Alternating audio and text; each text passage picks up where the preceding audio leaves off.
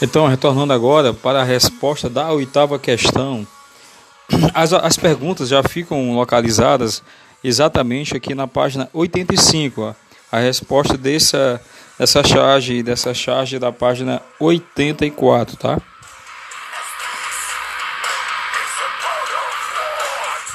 Pessoal, o segundo personagem ele o Dia dos Namorados apenas como uma desculpa do capitalismo para que as pessoas gastem dinheiro com presentes desnecessários, tá?